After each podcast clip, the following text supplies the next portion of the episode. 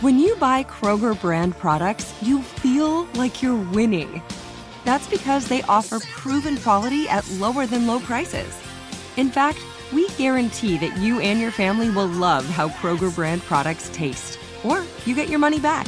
So next time you're shopping for the family, look for delicious Kroger brand products because they'll make you all feel like you're winning. Shop now, in store, or online. Kroger, fresh for everyone. What does every grocery store aisle now have in common? Products that come in paper packaging. And we don't just mean the obvious ones like cereal boxes and juice cartons. From beauty products to boxed water, there are more opportunities to go papertarian than ever before. So, why should you? Because paper comes from a renewable resource and can be recycled up to seven times. Simply put, it's the smart choice for the environment. And it turns out, the easiest choice for you. Learn more at howlifeunfolds.com slash papertarian. Get emotional with me, Radhi Devlukia, in my new podcast, A Really Good Cry. We're going to be talking with some of my best friends. I didn't know we were going to go there on this.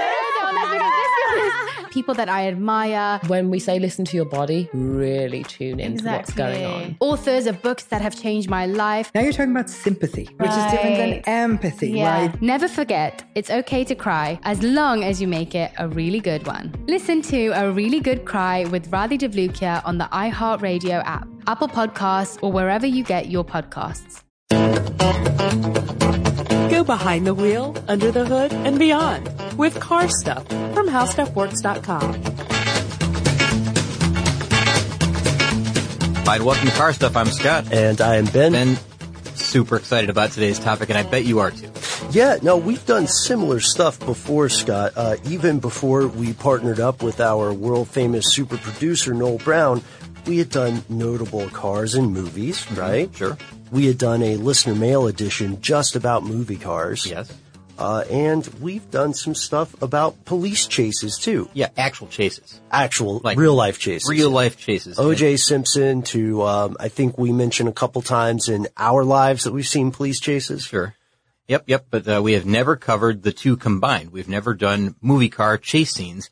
And I don't know how that's evaded us for the last, what, seven years or something like that? Yeah, especially considering how fun it was to just uh, sit at our desk at our office and watch car chases. Oh yeah, and I want to point something out though. Remember when we were doing all those sponsorships and we had, um, you know, some of them were Audible, of course, but we also did some Netflix stuff, right? Yeah, yeah. And some of the Netflix picks that we had, you know, for as part of that advertisement, I would search out some movies that I remember from the past, you know, that, that had some amazing chase scenes, and we would talk about them. We talk about the cars involved. We talk about the background vehicles and all that. And and so I feel like we've talked about some of this already, but not entirely. Uh, you know, not not all of them were available on Netflix. You know, when we had that sponsorship. So these are some additional ones that we never got to talk about. Right. And listeners, we're hoping that you will check this out along with us and tell us at the end if there's anything that you think other listeners need to know about. Because I'll tell you right now, Scott, we're not going to get to all of the great car chases in films, you know? No, exactly. And, you know, some people are going to argue with the ones that we do pick because they won't like them for whatever Sure. reason, whether it's the cars involved, uh, you know, the, uh, the, the surrounding story of it, you know, they don't like the film itself. Uh-huh. Um, there's just, there's a lot of dispute back and forth which is the best one. I don't know if I can even name the best one. I've been watching these all week, actually about a week and a half I've been watching car yeah, chase films. Yeah. People have said that there are clear, um, kings of each category, but they have so many different categories. Like, f- is this the first recorded car chase ever? Is this the first modern car chase in a film, which we will talk about? Um, is this the best one involving, you know, uh, fictional vehicles? Is this the best one with, uh, real life precision driving? Sure, yeah, and and did the actors do the driving themselves, or was it stunt drivers? And how much of the uh, how much of this was real? Because as we go through this, this is incredible. I've been looking at a lot of the information, you know, the background information on all these chase scenes, and you know, as far as like permits being pulled and all that kind of stuff, and some of these some of these didn't have the necessary permits, so a lot of the action that's involved, you know, if it, if it, there's a collision with a, a light pole. It's a real collision with a light pole, and Yeah. occasionally some uh, some innocent bystanders get involved, and you know things are worked out in the end. But um, we'll try to note some of those as we go through. Ben, I, I wanted to before we even really jump into our first movie pick or whatever. Uh huh. Because we're just going to kind of ping pong back and forth with with some thoughts. Um, I just wanted to say that you know, watching all these clips, you know, I, I noticed that in the 1970s and the early 1980s, I would guess, um, there was this this trend towards almost like demolition derby style pileups of of police cars in a lot of films. a lot of films. I mean, it's more than Yeah. just the ones that we're going to mention today because there's a few. But it became like a mark of authenticity. I guess so, yeah. And it's always police cars that are involved because they're chasing the suspect, whoever Right. it is, right? And and I mean, I haven't seen anything like that recently. I've seen a lot of destruction in films, but not quite the same way it was back in the late 70s or early 1980s when uh, you would have, you know, 50 police cars that end up in an intersection just, you know, laying on top of each other and rolling over and sliding over the entire pile and just incredible scenes, just amazing stuff like that. So it, it's been since then that we've really haven't had these, um, I guess these demolition derby style chase scenes. Right. Um, also, with uh, and I wanted to point this out because I was thinking about this on the way in this morning. I was driving in heavy traffic, right?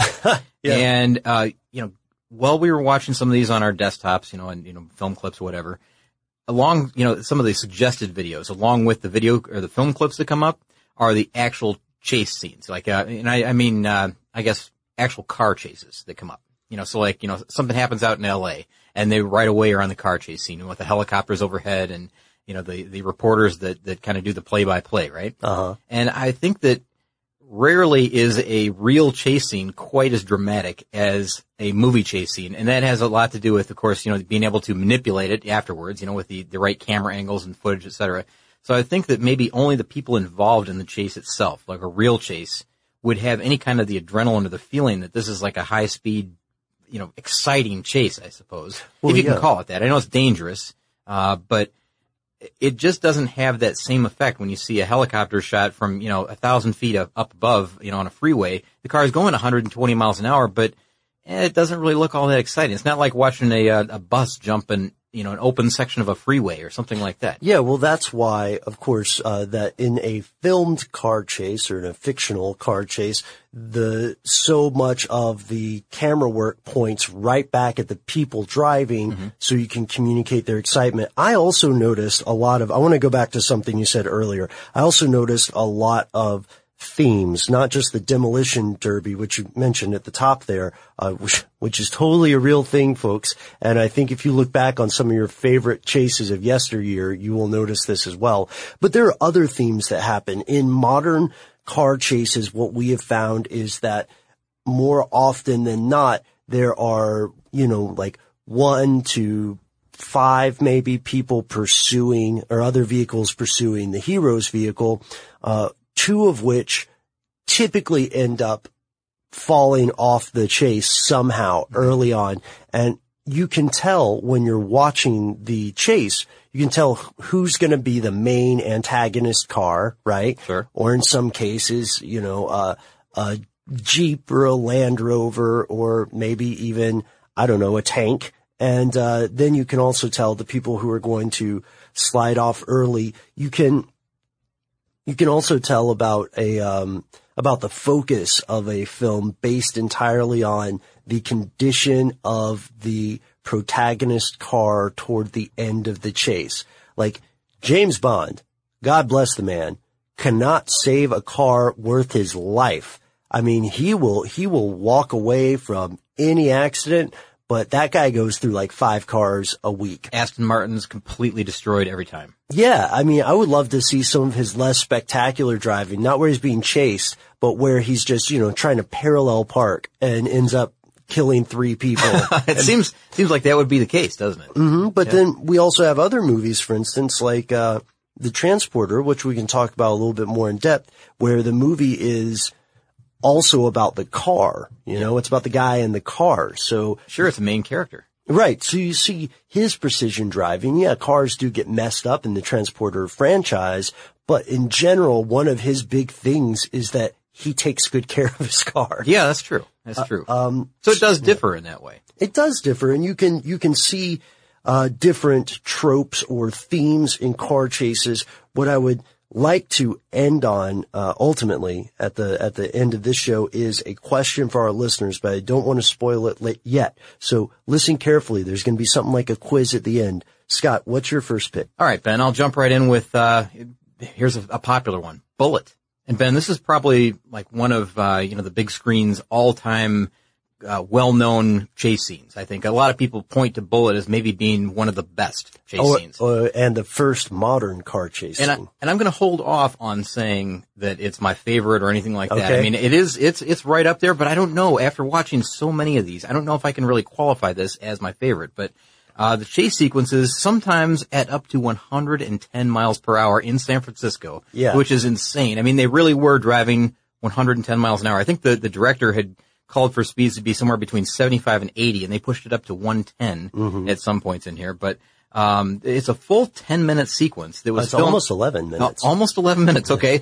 That was filmed basically with uh, handheld cameras and, and, you know, chases up and down these really narrow, steep, steep streets. Have you ever driven in San Francisco? Uh, yeah, it's, he goes, uh, he starts at Fisherman's Wharf, right? Yeah. And, uh, he goes through the, I'm going to say it. I know we're family show, so pardon my French, but these are just hellish streets. Oh, absolutely. I mean, I don't know if you, I just asked if you ever Yeah, driven yeah, there, but when you're driving, I mean, when you could be sitting at a light and you can't see the street above you. You know, if you're sitting parked Yeah. uphill, you can't see the street. You know, it's above the front of the car, or below the front of the car, rather. Mm-hmm. And uh, the other the other way is if you're headed downhill, you can't. I mean, the the street fills your entire windshield. It's it's bizarre. It's really strange driving. I I've long maintained the idea that I could move to San Francisco Uh-huh. and I could open a shop that just specialized in clutches and brakes and make a fortune. Oh, you could. I think it would. I, I really do. I mean, I think that's a uh, a money making venture there. I mean, it's got to eat a clutch. Yeah, it time. certainly does. So these streets are in, intensely steep. Yeah, and, and, uh, also curve a lot. oh yeah, lots of curves, of course. Yeah, and um,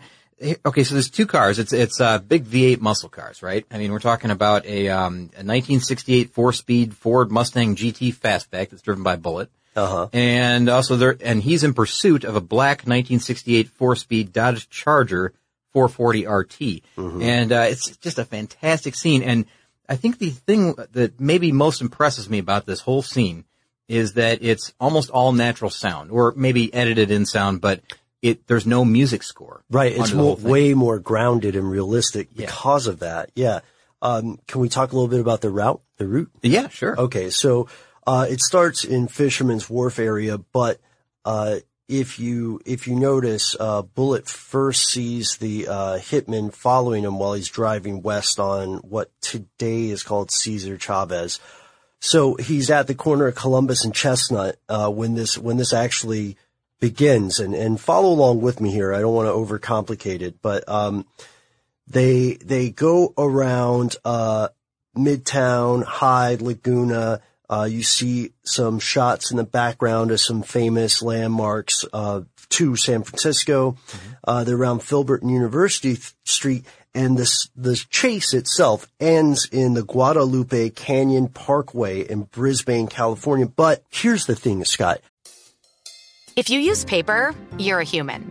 But if you choose paper, you're a papertarian. Someone who lives a paper based lifestyle because it has a positive impact on the planet. And also because it's the easiest choice you'll make all day. Seriously. It's as easy as reaching for boxed instead of bottled water. It's as easy as opting for beauty products that come in paper packaging. It's as easy as grabbing eggs in a cardboard container. And that's all in one trip to the grocery store, which, if we're being honest, you were planning to go to anyway. But paper isn't just an easy choice. Papertarians know that it's the smart choice too. Because paper comes from trees, a renewable and sustainably managed resource. And paper products are designed to be recycled. In fact, when you choose products that come in paper based packaging, those fibers can go on to be recycled up to seven times. So why wouldn't you go papertarian? I'll wait. Learn more at howlifeunfolds.com slash papertarian. Get emotional with me, Radhi Devlukia, in my new podcast, A Really Good Cry. We're going to talk about and go through all the things that are sometimes difficult to process alone. We're going to go over how to regulate your emotions, diving deep into holistic personal development, and just building your mindset to have a happier, healthier life. We're going to be talking with some of my best friends. I didn't know we were going to go there on this. People that I admire. When we say listen to your body, really tune into what's going on. Authors of books that have changed my life. Now you're talking about sympathy, which is different than empathy, Yeah. right? And basically have conversations that can help us get through this crazy thing we call life. I already believe in myself. I already Yeah. see myself. And so when people give me an opportunity, I'm just like, oh, great, you see me too. We'll laugh together, we'll cry together, and find a way through all of our emotions. Never forget, it's okay to cry as long as you make it a really good one. Listen to A Really Good Cry with Radhi Devlukia on the iHeartRadio app, Apple Podcasts, or wherever you get your podcasts. As the number one audio company, iHeartMedia gives you access to all. Every audience, live conversations, trusted influencers, and the insights and data you need to grow. iHeartMedia is your access company. Go to iHeartResults.com for more. if we follow that route, uh, and if the chasing is in real time and it takes 10 minutes and 53 seconds or whatever, then the kicker is that it is physically impossible for a car to take that route in that amount of time, even if they're going 110 miles an hour. Ah, some creative editing. Even at, Yeah. even at 110. Even at 110, man. Oh my gosh. Okay. And there's lots of times when it's much slower. And of course there's some, uh, some crashes, some, uh, Right. some missed turns, some, Yeah. uh, you know, reverse burnouts and things like that that have to happen. And you know what? I'd like to dispel, since I just said reverse burnouts, I think there was one that was left in that was kind of unintentional. You know, the director didn't intend that to happen. Uh, McQueen does a reverse burnout in his Mustang and they leave it in the film. And, uh, th- just one quick thing here is that Yeah. there's a, there's a common rumor out there that Steve McQueen did all of his own driving in that whole scene. Uh, Yeah, it turns out not a lot of it, of it was really him. It was only about, I think a lot of people say that it was only about 10% of the driving was actually done by McQueen during that scene. So here's what happened, uh, early on in the filming, you know, at the beginning of the, uh, the chase scene, because it took a while to film the chase scene itself, right? Uh, there was a collision, I think Steve McQueen actually drove into a parked vehicle, you know, when he was trying to do these stunts. Oh. And his wife became very upset with this, right? She didn't want him to be in danger doing this thing because it was going to be, uh, exponentially more dangerous as the shooting progressed, you know, as they were doing some of the jumping scenes and things like the sliding and round turns and things at high, high speeds. So, uh, she begged Peter Yates, who was the, uh, director to, uh, to use stunt drivers after that point. And McQueen, of course, wanted to do the driving, but they put, uh, Bud Ekins in the seat. And Bud Ekins Right. was a motorcycle rider from, well, it, there's a lot to Bud Ekins' story, but, uh, we'll, we'll just leave it at that. He's the founder of the Baja 1000, I believe. Right. Yeah. And um, anyway, so Bud Ekins was sitting in the driver's seat of the Mustang at one point when uh, McQueen approached, and he was super upset with this because he thought he was going to be doing all the driving. Of course, he was really you know jacked about doing all that, right? So uh, he was kind of upset with not being able to do it. But uh, the other thing is that there was supposed to be a mu- uh, music score that was supposed to accompany the scene, but uh, no music was added at the end because uh, they felt that the engine sound, the tires, et cetera, was uh, was just too good to cover up once they realized what they had when they got into the uh, you know the editing suite. Uh huh. They also, uh, you know, you said that McQueen himself is an accomplished driver. Yes, Right. he is. And, uh, he is driving in those close-up scenes. Yes. That's Yeah. the 10%. Yeah, that's about the 10%. And they, they mentioned that he, when he was driving, he tried to stay as close to the edge of the window as he could so that people could actually see him behind the wheel of the Mustang. so, you know, it's, uh, uh, uh, is that vain? I don't know. I mean, I think he really wanted them to know he was there. And one last thing on this before we move on, because there's Uh-huh. a lot more films to cover. Right. One thing that's noticeably, noticeably missing from this whole film, or from this scene, I guess, Yeah. the Golden Gate Bridge. Ah, and why yes. wouldn't they use the Golden Gate Bridge? I mean, it's so iconic right there in, uh, in San Francisco, right? Oh, they, uh, it turns out that Uncle Sam shut him down, or, uh, City Hall. Well, yeah, I mean, access was denied, I guess, to film anywhere on or near the bridge, right? So, um, you know, all these permits come into play later in some of these other films, but they had permits to work in San Francisco, and they did with it what they could, and I, I think they did a fantastic job. It was a great scene. Yeah, uh, just to follow up on the history of the cars as we move on. Uh, so one of, they used those two Mustangs. One of the two Mustangs was scrapped after they filmed because it was just so beat up. They were worried about liability. Uh, the other one was sold to get this guy, an employee at Warner Brothers. Car changed hands a couple times. And then in 77, McQueen tried to buy it back unsuccessfully. Unsuccessfully. Yep. Yeah. Uh, it's not, we're not sure where this last remaining Mustang from Bullitt is, but it's rumored to be in the hands of a private owner somewhere in the Ohio River Valley. Oh, I like stories like that. I know. Yeah. I always do. So let us know if you have, if you yourself live in the Ohio River Valley and you see uh, somebody who seems to be secretly tinkering Yeah. on a Mustang. Or taking it out for a weekend drive when they think no one's watching. but leaning close to the window so you can see that it's them driving. What's next? All right, next, um, you know what? I've got a pair here that I'd like to mention at the same time. Uh, the Italian Job. Uh, Mm, from call. first one from 1969 and then the remake in 2003. And I, um, I just watched this this morning just to kind of get, uh, back up to speed on what was going on with this, I guess, right? And it's a heist film, of course. Yeah. Uh, which I love, by the way. That's, uh, it's one of my favorite types of films to watch. Um, and the thing is about the original, um, the original chasing, it's kind of funny too. It's not just, you know, it's not just all action and quick cuts and Uh-huh. everything. It's a little bit funny because the idea that these tiny little cars could go anywhere they wanted to. I mean, they ended up, um, you know, uh, going up and down stairs. They Uh-huh. ended up in a, uh, like a covered mall area, sliding on, you know, the, the tiled floors. And I think there was even somebody mopping, so it was even more slick. Uh, so they're doing a lot of sliding around inside this, um, you know, this, this covered mall area. Um, also, they were in subway stations. They ended up on rooftops, which is really pretty amazing. Um, one rooftop that they ended up on famously was the uh, the Fiat factory in Turin, uh, the headquarters. They have a track, a test track on top of the building there, and they did a full lap of that uh, during the film. It was kind of cool. Yeah. What's interesting here, and I'm glad you brought up this, this point, Scott, is that we're going to have a couple of other reboots on our, or remakes rather, on our list. Mm-hmm. And I love that the one thing they always keep is the car chase. Yeah, and you know what? I didn't even say it up front because I thought everybody just knows this. I, I just assumed everybody knows. They used minis for this. They used a red, Yeah, white, yeah. They used a red, white, and blue mini. Uh, you know, to be patriotic, I guess, for for Britain, right? and uh, the funny thing is, um, you know, that's uh, these BMC cars, uh, British Motor Corporation. BMC actually refused to donate cars for the film because they didn't know if it was going to be successful or not, or how they would be portrayed, or you know, whatever. And Fiat decided that they wanted to donate cars, and they were going to use. Uh, they said, "Well, it's being shot in Italy, and we'd love to help you out here. Why don't, how about you use uh, Fiat 500s for you know all these chase scenes for the for the main focus cars?" And they said, "Well, this is really a British film. I think we're going to stick with the minis, even though they're not going to donate the cars. So they went with the mini instead, and uh, you know the rest is history because there were a lot of Fiats in the background. If you notice, most of the other background vehicles Right, in that film Fiats. are Fiats, and that's for good reason because Fiat was so excited to be part of this film, and BMC wasn't necessarily, but they ended up with the starring role. If you use paper, you're a human. But if you choose paper, you're a papertarian. Someone who lives a paper based lifestyle because it has a positive impact on the planet. And also because it's the easiest choice you'll make all day. Seriously. It's as easy as reaching for boxed instead of bottled water. It's as easy as opting for beauty products that come in paper packaging. It's as easy as grabbing eggs in a cardboard container. And that's all in one trip to the grocery store, which, if we're being honest, you were planning to go to anyway. But paper isn't just an easy choice. Papertarians know that it's the smart choice too. Because paper comes from trees, a renewable and sustainably managed resource. And paper products are designed to be recycled. In fact, when you choose products that come in paper based packaging, those fibers can go on to be recycled up to seven times. So why wouldn't you go papertarian? I'll wait. Learn more at howlifeunfolds.com slash papertarian.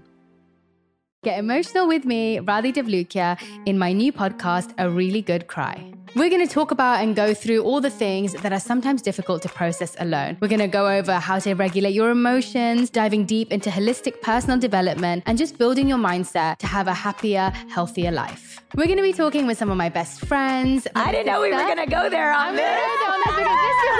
People that I admire. When we say listen to your body, really tune into what's going on. Authors of books that have changed my life. Now you're talking about sympathy, which is different than empathy, Yeah. right? And basically have conversations that can help us get through this crazy thing we call life. I already believe in myself. I already Yeah. see myself. And so when people give me an opportunity, I'm just like, oh, great, you see me too. We'll laugh together, we'll cry together, and find a way through all of our emotions. Never forget, it's okay to cry as long as you make it a really good one. Listen to A Really Good Cry with Radhi Devlukia on the iHeartRadio app, Apple Podcasts, or wherever you get your podcasts.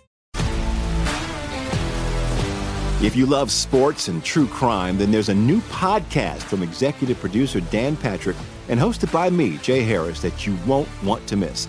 Playing Dirty Sports Scandals. Each week, I'm squeezing the juiciest details from some of the biggest sports scandals ever.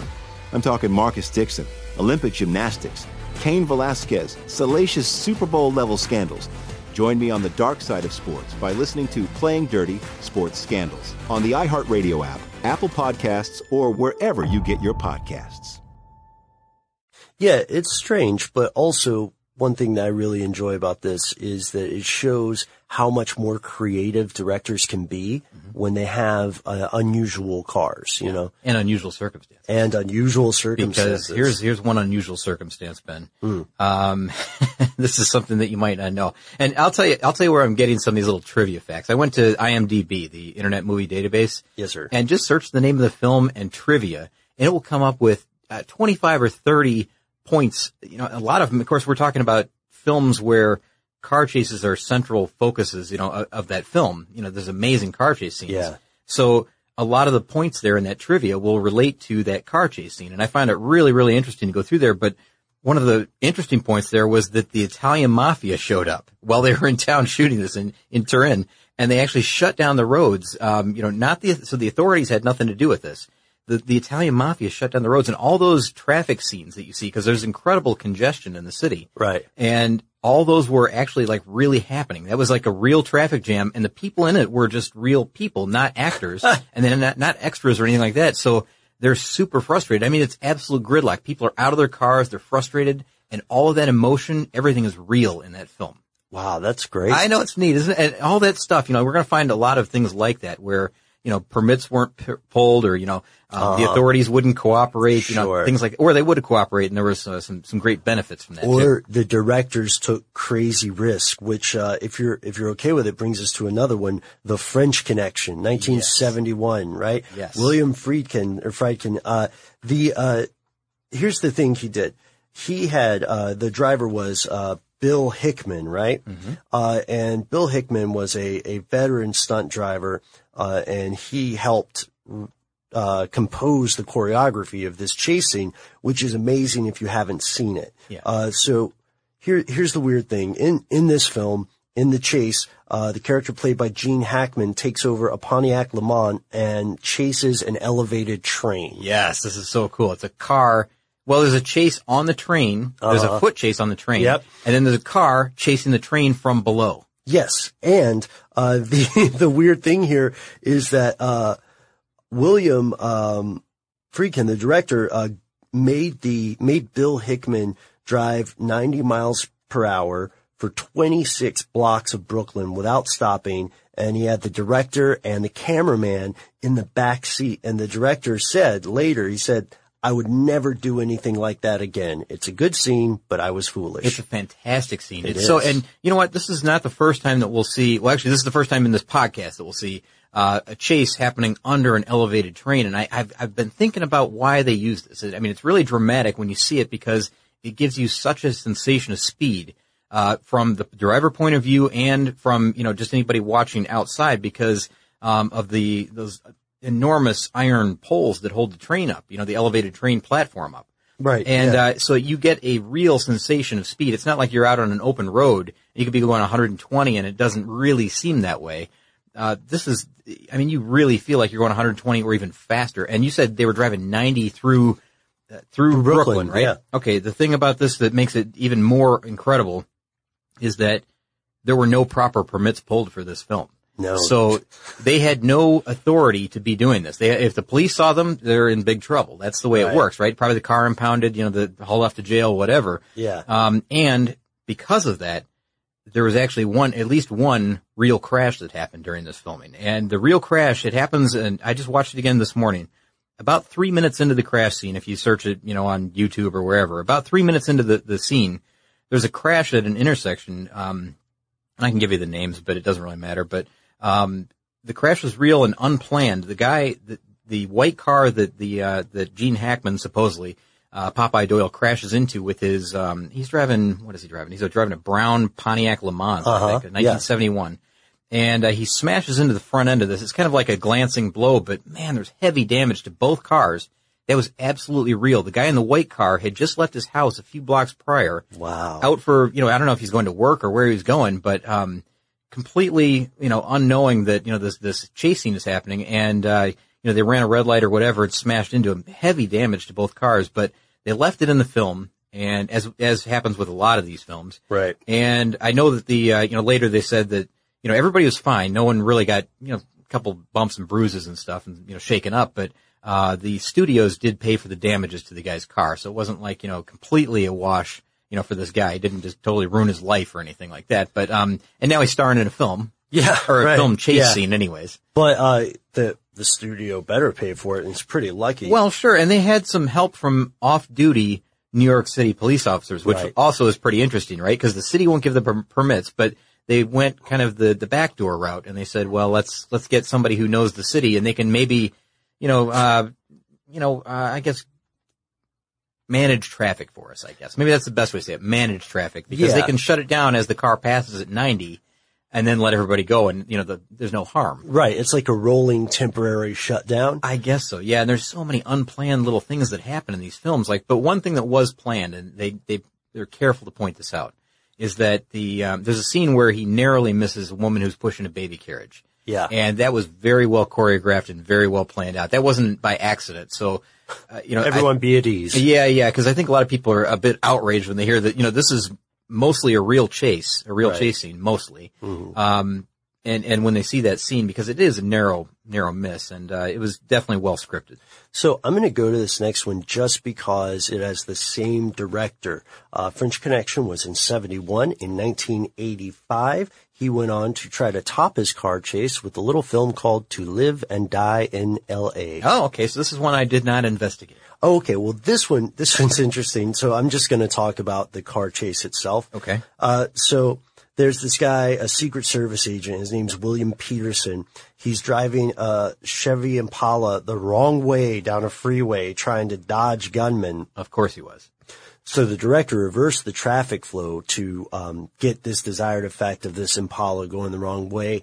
And, you know, that's one of the most exciting and frightening things to see in a, in a filmed car chase or in real life, which I've seen a couple times, is a car driving the wrong way on the interstate. You've seen that in real life? I've seen it in real life. You know, it's funny. Since I've moved here to Atlanta, I have heard about this on the news, and often it ends horribly. Yeah. Uh, somebody enters the freeway on the off ramp, and, uh, and and it's a disaster. I mean, it happens at night. It happens, you know, when there's uh, limited visibility, something like that, Right. or or drugs or alcohol involved, whatever. Sure. But, um, it always ends poorly for for both drivers because someone's going to contact that car.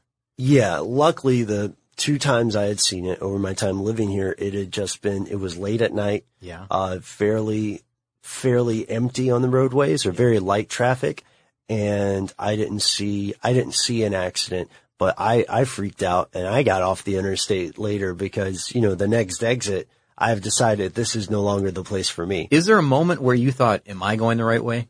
Yeah. Oh, absolutely. Just for a second. I mean, if it's if it's pretty open and you're not, you know, you don't see a lot of cars going the same direction as you. Mhm. Do you think just for one moment, like, oh no, you know, you quickly check which is your left and which is your right, right? Of course, yeah. It's that same kind of um, perspective check that happens if you are maybe at a red light in the center lane and uh, the light turns green and you don't see the light, but you the cars to your left and right are moving at the same time, and Yeah. you wonder if you're going backwards. Oh yeah, yeah, yeah. I've seen that. ha- Or like they're they're slightly rolling or something. Yeah, Yeah. It's, uh, it's definitely messes with your mind. But uh, speaking of messing with the mind, uh, he did another.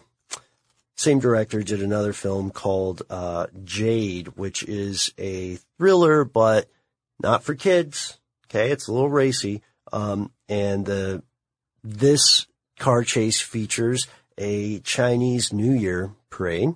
Um, oh, which by the way, Happy Lunar New Year, Scott. I guess it did just recently occur. Oh, thank you. Likewise, Ben. Oh, thank you. Um, but that, that third car chase wasn't the most successful, uh, leading many people to vote for the French Connection as this director's best car chase of all time. Hmm. All right. You know. I want to take just one minute to mention a, just a couple that I, I believe, I think we talked about these maybe during our, again, our Netflix, uh, selections. And I just want to mention him for maybe 30 seconds and be done with him. Absolutely. But how could we not mention a movie called The Last Chase? And do you remember what The Last Chase was? And I, am going to put you on the spot. Do you remember what that was or not? Uh, The Last Chase. The Last man. Chase. Uh, if you don't, that's okay because it was pretty obscure. wait, wait, was this science fiction? It is, yes. Okay, what happened? Okay. That's, Here's that's why- like all I remember. Here's about why. I have to give this a mention. This is uh, this is with Lee Majors, who the guy who played you know the six million dollar man, Yeah. and uh, Burgess Meredith, who was uh, you know later in life he was the uh, the trainer for bo- you know for boxing star. Well, is that right? Boxing star, boxing champion, Rocky. Uh-huh. Yeah. Yeah, that's an awkward way to say that. But uh, during during all the Rocky films, you know, he's the old guy. He's Mickey, right? Or Mick. Mick. And um, so Lee Majors is a retired race car driver, and um, he's got this like pieces of a Porsche 917 in his garage, like a Can-Am Spyder car that of his old car that's still left over, but it's in pieces. And there's some kind of crisis going on where there's no oil left, or there's uh, you know it's being very very restricted. I think, and maybe it's no oil. And Burgess Meredith is is like hired by the government to kind of chase him down as he tries to make it across the country in this race car, in this Porsche race car, uh, with his son. He's trying to make it all the way to California because California is, is the free country at this point. You know, that's uh, Yeah. that's where the uh, you know the the uh, the last remnants of society. Of that yeah, yeah, exactly right. Of democracy. That's a better way to say it. So it's it's a Porsche 917 Can-Am Spyder being chased by a jet flown by Burgess Meredith, and he's shooting he's shooting stuff at him like he's shooting him with you know the the you know the straight guns and everything, but he's also shooting him with I think it was lasers. Yeah, it was a laser cannon. Yeah, cool is that? It's such a it's a corny film, and it is. But but how often are you going to get to see a 917 Can-Am Spyder on roads, like on regular like backcountry roads? It's amazing. It's really cool to I see. mean, it takes the fall of civilization. yeah. and then there's another one real quickly. It's a, it's a Ron Howard film called Eat My Dust. And he's driving a uh, Oh. super stalker. Yeah, yeah, He yeah. stole it, you know, to impress some girl. And the I remember police, this one. The whole movie, they're chasing him uh, in this like 700 horsepower Camaro uh, with lots of police cars. And Hmm. there were a bunch of Ron Howard films like just after his Happy Days run that uh, that he starred in that were like a lot of chase scenes and, and demolition type uh, type accidents. Because he's a car guy, right? He really is. Yeah, Yeah. definitely. I mean, right up through his what I don't know if it's his latest movie, but uh, that, that one he directed called Rush. Yeah, yeah, yeah. so he's yeah. definitely a car guy. Um, yeah, interesting. I don't know, just a, a few interesting ones from our past. Oh, wait. You know what, Scott? I hate to be a bummer, but I just realized something. What? We're gonna have to make this a two-parter. Oh, I knew you were going to say that because I mean, we're uh, yeah. we're getting getting kind of long here, and I've got a stack of stuff in front of me, and there are a few in here that I like to spend a little bit more time on. Yeah, absolutely. And the same on my end. So let's go ahead and head out. Ladies and gentlemen, thank you so much for listening. Stay tuned for part two of our podcast. In the meantime, you can find us on Facebook, Twitter, carstuffshow.com, and of course, write directly to our email address. We are carstuff at howstuffworks.com. For more on this and thousands of other topics, visit howstuffworks.com. Let us know what you think. Send an email to podcast at howstuffworks.com.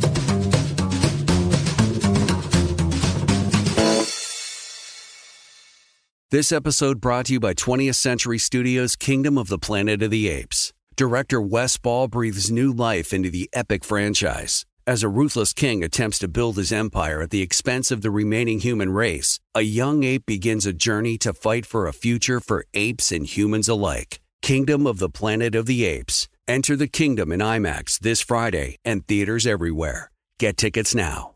Viking, committed to exploring the world in comfort.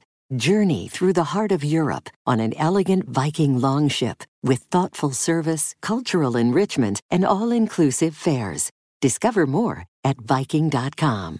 It can be hard to see the challenges that people we work with every day are going through. I'm Holly Robinson Peete. Join us on The Visibility Gap, a new podcast presented by Cigna Healthcare. Download it wherever you get your podcasts.